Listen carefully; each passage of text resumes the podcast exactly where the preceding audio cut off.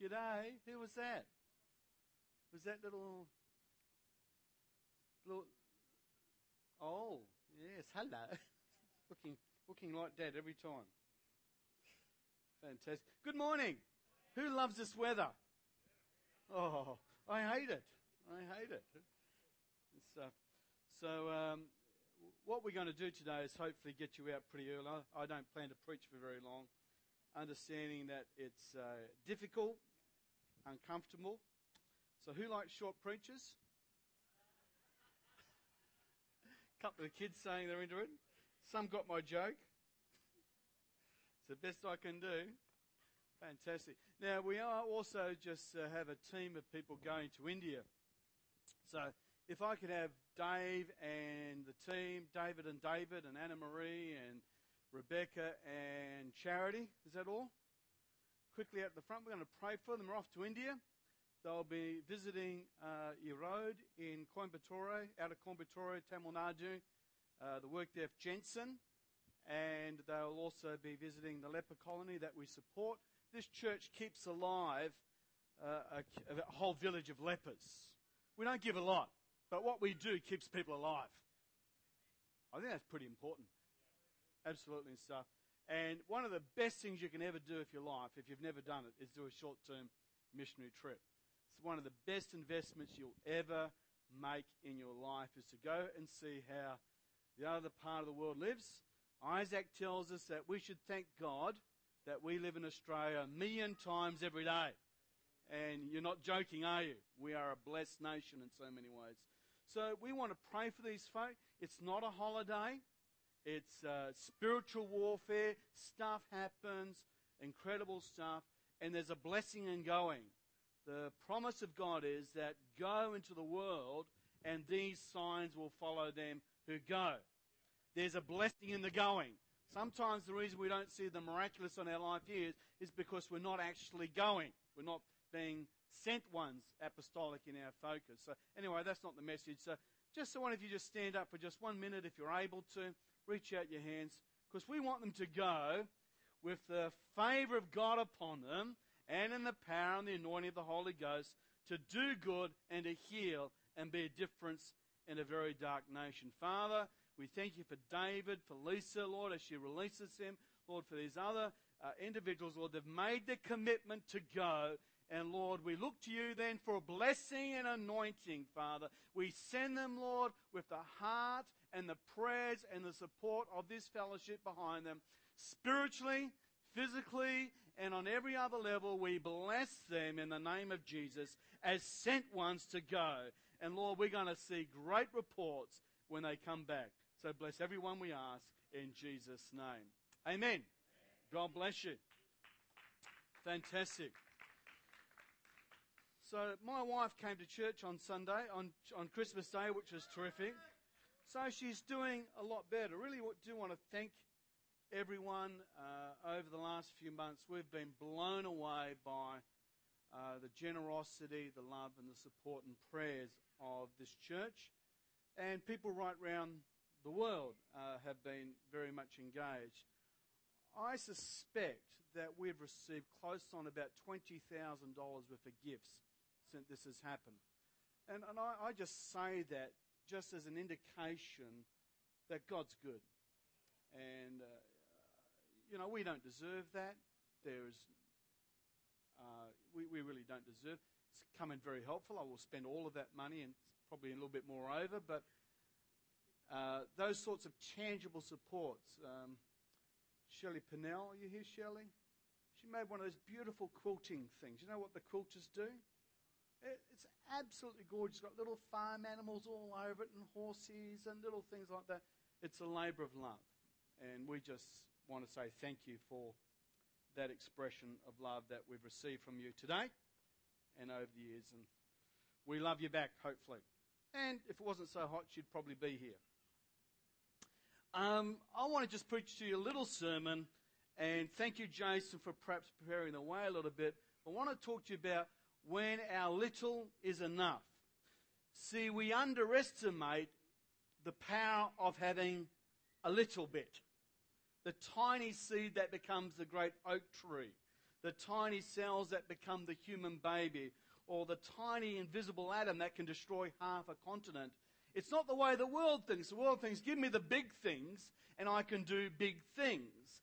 But the Bible talks about the little things with incredible power and placed in the hands of God. So when looking at 2013, when it comes to faith in your future, let me say to you that this is the way God's economy works. Hear me now. He wants to put faith in your heart. It begins in the heart where the heart actually shifts from impossibility to possibility. When the heart shifts from, shifts from depression to praise, when the heart, it begins in the heart, but then it's got to be expressed in the mouth. So important, it gets from the heart into the mouth. So many of the breakthroughs and the victories that God wants to bring to your life and to my life get stored at the throat because they don't get from the heart to the mouth. But the Bible says that what you believe in your heart and you say is that what will take place. We sang a song about God being a mountain moving God, didn't we? But for that to happen, you've got to believe it here and then you've got to say it here. And so you praise before you receive. You announce victory before it happens. You place yourself in the position of winning before it happens because we are not governed by sensatory but revelatory data. We don't go by what we see, we go by what we believe. So it's so important that we put it in our heart. Let God stir something by the power of His Spirit in your heart today, please. Let you shift from your current holding pattern of limitation, of littleness, of weakness, of struggle, whatever it might be in your own. Let faith come today and then that get put onto your lips in the name of Jesus. When facing our futures, we should not underestimate the power of what we can do when we put our little bit into the hands of an infinite God. Our little into his, his hands. It is what we surrender and place into the hands of God that is the stuff of miracles. It is when this insufficiency becomes more than enough. In Matthew 14, verse 14, it's a story of Jesus feeding the 5,000. When Jesus landed and he saw a large crowd, he had compassion on them and he healed the sick. Aren't you glad that Jesus is compassionate? So good, isn't it? He sees a sick person, he doesn't judge them, he has compassion for them. And as evening approached, the disciples, say disciples, the disciples came to him and said, this is a remote place and it's getting late. Send the crowds away so that we can go to the villages and buy themselves some maccas. And Jesus replied, They do not need to go away. You give them something to eat. Isn't that a pain? You go to God in prayer about a need, and He says to you, You're right, you do something about it. That's never happened to you. Keep praying. Keep praying. That is often the way God will do. You do something about it. Who likes the way the world is today? You pray about it, and often God's response is, You do something about it. And He says, But we have nothing but. And I wonder how many times we all say, We have nothing but. We have nothing but a few fish and a couple of loaves. We look at our limitation rather on God's ability.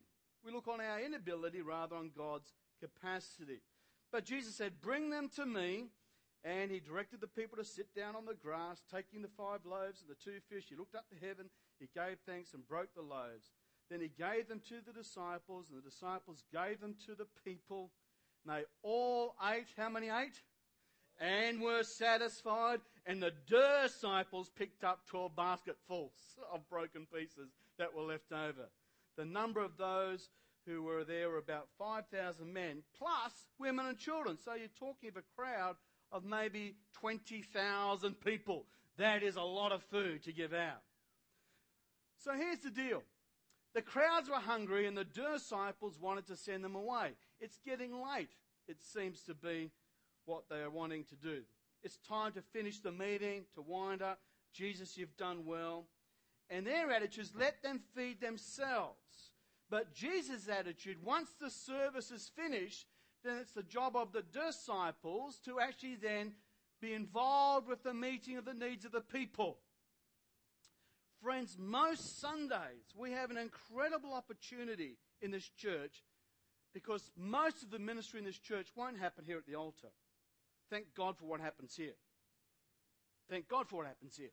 Incredible things happen here. People get saved, they have their bodies healed, they get words of wisdom and direction, stuff like But most of the ministry in this church is going to happen out those doors in the breakout area. That's where it takes place. And what Jesus wants us to do is be like the disciples. Once I've finished, I want you as the disciples to be the ones who go out there and give out the food. The food of peace, joy, love, all the kingdom stuff of purpose, of joy, of the things that make the kingdom of God the spectacular thing it is. It's not for me to go out and feed the 5,000 or the 500 or the 50, whatever it is. It's our job together as a church. So yes, Mike. Yes, Mike. It's our job as a church to go out there and to pass it along. It would be a very sad thing to me is if you would attend this church for years after years and not have one person in the church you could count as a friend. I think we would have failed to have fed you if all you've done is come to the church, received a service, and go home. Our job is actually to be those that connect with others and to feed after the service. But here's the, here's the problem. In the disciples' mind, they don't have enough. So Jesus commands the disciples, you give them something to eat. Here's the incredible faith challenge. Jesus expects us to do something about the need with the little bit that we've got. God wants us to do the impossible with the limited. And one day when we get to heaven, it's well, well thought, well intentioned, good thoughts. You had very nice positive thoughts about helping. It's well, it's well, it's well, and to done you need to do, don't you? You actually have to do something. Christianity is not meant to be a spectator sport, it's a participation event. We are all meant to do this together. So it's well done. And God takes our little and He can do so much with our little if we give it to Jesus. And sometimes our little looks terrible. You know, over Christmas time, uh, you know, the emergency services, suicide, self harm, drug abuse is at record levels. At a time which should be the, uh, you know, the best time to celebrate family and togetherness and fellowship, for some people it's a very sad time. Number of years ago, I was counseling a man who came out, he had his story and stuff, and he ended up becoming an alcoholic. And when you got to him, he was a, he started off a happy drunk, then he became an angry drunk, not nice angry drunks. Then he became, became a sad drunk, a depressed drunk. And in the depression, he would say, Nobody knows the pain that I feel. You, you don't know what it's like, Pastor Mike, to experience the deep pain of rejection and pain that I have in my life. That was a pretty big assumption. We never really know what another person knows, do we? But I can understand what he's saying. I have this incredible pain, and the only thing I can do is to use alcohol to try and numb the pain. It doesn't take it away, it doesn't fix it. The next day, I'm feeling just as rotten as I ever have. But you know the funny thing about God? If you even give God your mess, your pain, your sexual abuse, your rape, your whatever the issue, if you give it to God, He can still feed thousands with that. He can change other people's worlds if you'll give it to Him. If you'll let Him have it, put it into His hands, He will do amazing things with it. But if you keep it to yourself, then it can become incredibly destructive. One of my favourite cooking shows, there's not too many of them, but it's the Surprise Chef. Hasn't been on while. Anybody remember the Surprise Chef? This is the guy who suddenly runs up to some poor lady in the supermarket, takes what's in her trolley, and make something special of. Or raid your house and goes to the cupboard, and there there is the instant noodles. There's a little bit of tomato sauce, some old moldy cheese, a little bit of lettuce that's got fuzz growing over. It's got a beard. You've got to carve the beard, and all, and he'll make something wonderful out of it. I want to tell you that Jesus Christ is better than the surprise chef. In fact, He's the surprise Savior. You give Him your leftovers. You give Him your little bit. You give Him your pain, your misery. You give it into His hands and it's amazing what He can do with your life. And if you don't believe it, look at me. If you don't believe it, look at Gary. if you don't believe it, look at, looking for some people that were really broken. some real, some real mess ups. Any real mess ups here that can say, look what God did with me? I was, I was nothing. I was someplace going to a train wreck. There's a few hands around. And you give it to Jesus and guess what can happen? Incredible things. In John chapter 6 verse 9, we're told that a little boy brings his lunch to Jesus. A couple of fish, a few loaves. And this childlike faith, it was stupid enough to feed 20,000 people. When you look at 2013, you could be anxious, you could be worried, you could be scared.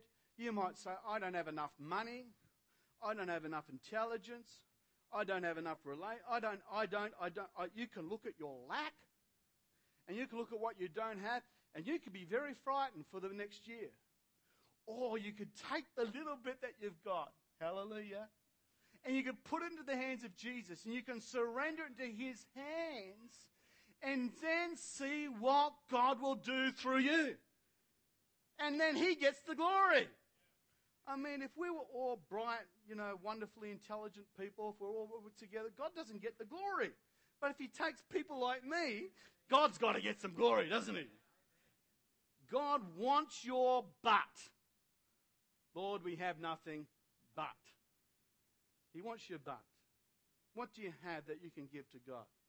I've got nothing but a telephone. You could change the world with a telephone. I've got nothing but a, a little phone. You could text someone today a scripture that could save their life.